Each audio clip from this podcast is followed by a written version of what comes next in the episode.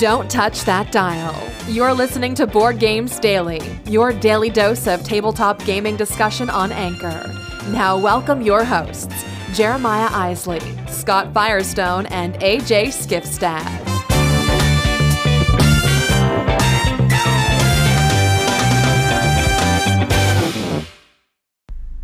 Good morning, everybody. How you doing? I'm Jeremiah Isley. Welcome to another episode of Board Games Daily.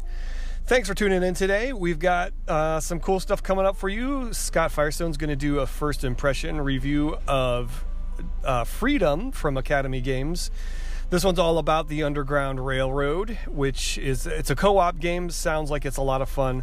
Hope you guys enjoy taking a listen about that. And of course, Today's Friday, so it's What Will You Play Friday. Get us that list. Tell us what you're playing this weekend.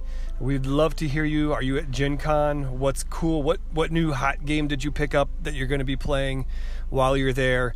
We'd love to know. All right, let's get into this one. Of course, we want to remind you about our Patreon page. Head over to theologyofgames.com slash Patreon. There you can find out how you can be a part of what we do here at Board Games FM and at Theology of Games as a greater good thing. So thanks for taking a minute to think about that and check that out. And we'll be back with more. Stay tuned here on Board Games FM, powered by Theology of Games. This one is fresh off the game table. It's time for more board game buzz as Board Games Daily gives you a first impression of the latest games to hit our tables. Hey guys, Firestone here with Board Games Daily, powered by theologyofgames.com. Wanted to talk about a first impression of a game I got to play last night. Well, actually, it's like the first impression of a first part of a first impression because we only got to play half of the game. But my 10 year old and I set up and dove into Freedom, the Underground Railroad, a game by Academy Games where you are working on the side of the abolitionists to help as many slaves as you can to get from southern plantations to Canada and freedom. Super interesting game. I read the rules. I'd read them before and then I read them again last night and it was kind of obtuse. I wasn't sure how things were going to work. And a turn or two in, you realize how things are going to work. And it was also a turn or two in where I realized, oh, because I didn't, we didn't know how things worked at the beginning, we're probably going to lose. But we're still playing to see how it goes. But really interesting mechanisms where the game is, uh, it's a cooperative game, and the game is working against you. You can see what's going to happen in the future that future being ships full of slaves who are coming to the States, and those slaves have to go to plantations. So you, on your turn, are trying to get slaves out of those plantations. And there are twofold reasons to do that. One, you have to move these slaves along these different routes, and you're eventually trying to get them up north to Canada, which is one of the victory conditions, is getting a certain number of slaves based on the number of players to Canada. So you want to get them off of the plantations and up there to Canada because that's part of winning the game. Also, you want to get them out of the plantations because at the end of the round, when those ships dock, those slaves have to go to the plantations. And if there are not spaces for them to go in those plantations because you've emptied them, then they go away. They go to a card on the top corner of the board that, again, is different for every, uh, depending on the number of players, and they're just considered lost and the game doesn't tell you what that means. And um, I don't like to think about what that means, but the point is, if you get a certain number of slaves lost, you lose the game. So every turn is trying to figure out how can I get some slaves out of out of these plantations? How can I get them moved safely? Because there are slave catchers all over the map. And when you move a slave into a certain city, a slave catcher will move in their direction. And if they end on the same spot as a slave, they catch those slaves and send them back to the plantations via those boats. So, um, everything it's it's just a big puzzle. You're trying to figure out, okay, if I move this guy here, that will pull that that slave catcher over here. But that means that those guys over on the east coast can maybe run up a couple spaces and and not get caught. So super puzzly, super clever. I love um, just the, the the what this game brings to the table. One of my favorite things is there are these cards that are mostly good for you. You they're cards that let you move slaves or um, for free or buy tokens to do different things and get some money. But there are also opposition cards in there, and those opposition cards are kind of just um, they're shuffled into the deck, and as they come up on this this lot this queue of cards, they might institute a bad thing that's happening, or when they roll off the edge of the table, a bad thing will happen. And you have to you have to pay to buy those cards, and so sometimes you actually have to pay to keep a card from triggering or to trigger it when you want to rather than when it rolls off the table and automatically triggers. So a case in point is last night one of the cards that came up was um, normally a slave catcher will catch a slave when they end on the space of that slave. This card that was a, was going to trigger at some point was up to three slaves that are adjacent to a slave catcher, not just on the same space, but on a space adjacent, are captured and sent back to a plantation. Well, it happened that on this turn that, that one was out, um, there weren't any slaves adjacent to a slave catcher. So I actually had to pay money to buy that card and, and trigger it, but trigger it for no effect. If I had waited, who know, you know, it could have pulled three slaves away that, and would have sent them back to the plantations. So there's just this super clever card play, and it's not. It sounds daunting, but really the gameplay is simple and I I dare say elegant there is a simplicity to it where these boats are coming. You need to have spaces for them. What are you going to do? First impression, again, only half played half the game, but it is really solid. I like the game. I like the way it makes me feel. It makes me feel these are not just cubes, these are people, and you have real decisions to make. And um, it, it reminds me a little bit, I'm rambling here and this is going along, but stick with me. The first time I played the video game Shadow of the Colossus, um, I consider that a video game as art because of what it did to me. As I was playing this game, you start off and you're like, yeah, I'm going to kill these monsters. And you start doing that, and you, the monsters are awesome and epic, and these fights are amazing. And you get along and you start getting into a few, uh, you know, a few fights into this game, and you go, what am I doing? Why am I doing this? I don't know why I'm killing these creatures that are in some ways beautiful and magnificent and it, the game changed the way I thought and the game ch- changed the way I felt and it moved me. And I feel that in freedom. I am making decisions with people's lives here and I can't take that lightly. Um, you know, there are times in this game where you say, I have to sacrifice slave X over here to this slave trader and send them back to the plantation in order to save slave Y and slave Z. And it's not just cubes to me and it doesn't it, it just makes me feel different than any other game where these are real lives and these are um, real decisions to be made that, that give me angst and give me uh, they're, they're, they're hard. And so it's been great to talk about this with my 10 year old and the decisions we're making and um, anyway freedom the underground railroad. So far halfway into a game i like this game a lot. Check it out. Let us know what you think if you played it we will talk to you later. Bye. You can be more than just a listener.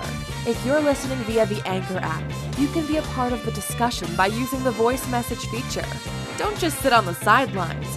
Download the app and join the conversation today.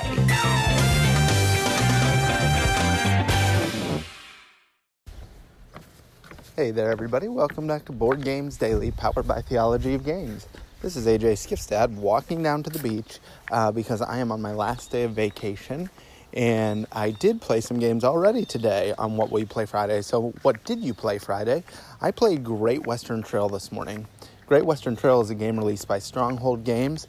Um, it's a Euro style game in where you are taking cattle each turn along the Great Western Trail, making your way to Kansas City.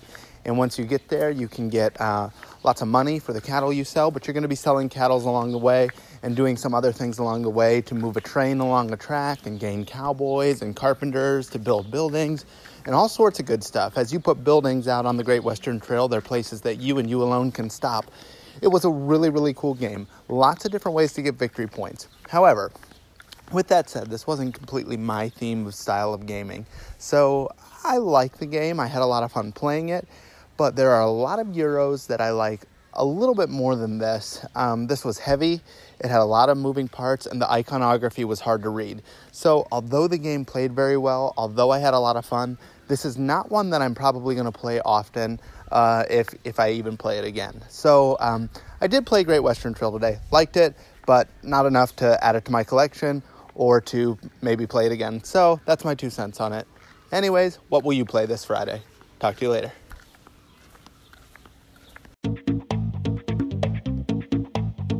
It's not just Friday, it's What Will You Play Friday. Use the voice message feature on Anchor or tweet at Theology of Games and let us know what you'll be playing this weekend. All right, guys, Jeremiah here with my What Will You Play segment for this week. And uh, there's a couple things I'd really like to play this weekend. Again, I'm not totally sure how much time I'll have because of my life and the crazy nature that it seems to take. but uh, first of all, I would like to play. I, I, still am holding on to hope to get uh, Black Orchestra on the table very soon. Uh, it's from Starling Games. This is a really cool co-op game about trying to kill Hitler and it just it looks like a ton of fun. So I'm hoping to get that one on the table. I also am hoping to play Most Wanted, which is from North Star Games. It's uh it's kind of like a shootout. You're trying to be the best criminal, but there's like poker hands that kind of determine how you win certain things. It looks really cool. It's very uh very casual, I guess. It's not a very in depth game. It's not a very complex game, but it does look like a lot of fun, a lot of uh, sort of social. You know, I wouldn't say social deduction, but there's a lot of meta game and trying to figure out what other players are going to do. And obviously, there's poker aspects to it, so there's bluffing and that kind of thing that you really have to take into account. But the big game that I really want to play this weekend is Everdell. Again, this is another Starling's uh, Starling Games game, and I got this in the mail this week. This game looks so amazing. The uh, just from a looks point of view, like it looks great. The components are great. There's this tree that you build that you put in the in the on the board and you actually set like some of the meeples up there that you're going to get during the game. There's cards that go up there that you play th- with during the game. Uh, the the trunk of the tree is where the the draw deck is is kind of nestled in. The the components are all great. The there's all the different resources. There's pebbles and logs, like little sticks, and it, it just it's very very cool looking game. And I read the rule book. It looks like a really fun game too. So obviously it looks great. I want it to play great too. And it appears to have it all. So it's light worker placement. You're building a tableau of critters and constructions where you're kind of trying to build the city of Everdell and have uh, the best buildings along with the best citizens. It's all this woodland woodland like creature kind of thing with there's badgers and foxes and mice. This game looks really really cool and really fun. And it looks just lightweight enough that I could probably teach it. I'm sure I'll be able to teach it to my boys and we'll be able to play it and have fun. So it looks like a very family friendly type of worker placement game. So that is what I'm hoping to play. Those are the games that I'm hoping that will hit my table this weekend. What about you? What are you going to play? Use the voice message feature on Anchor, which is a very very cool feature. If you listened yesterday, we had a call in and we got to make one of our listeners part of the show. It's super awesome. Uh, so use that, call in, let us know what you're you're going to be playing. If not, you could just tweet at us at Board Games Daily and let us know what will you play because it's what will you play Friday. All right, I'm Jeremiah Isley. I'll be back with more today on Board Games Daily. We'll talk to you soon. Okay, that's going to do it for another episode of the Board Games Daily. Thanks so much for tuning in. We really appreciate it. If you like what's going on here, you can always help out by being a part of our Patreon campaign. Head over to theologyofgames.com slash Patreon. Of course, we ask you to check out our social channels at Board Games Daily on Twitter, and then, of course, on Instagram, Twitter, and Facebook at Theology of Games. Thank you so much for tuning in. We really appreciate it. Last thing I'm going to ask is if you have a second to rate us and review us and subscribe on whatever platform you're listening to, whether it's Google Play, iTunes, Spotify, wherever you are. Uh, we really appreciate that as well. So, again, thanks for listening. We'll be back on Monday and we'll talk about what we played over the weekend. I'm Jeremiah Isley for Scott Firestone and AJ Skifstad, and we'll see you next time. Go play some games, people.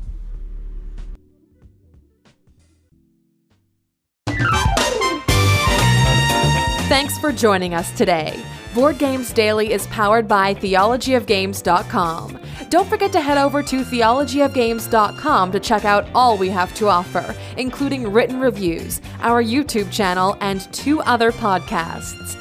If you enjoyed this show, don't forget to subscribe, rate, and review us on iTunes, Google Play, or wherever you're listening. Thanks for listening, and go put a game on the table.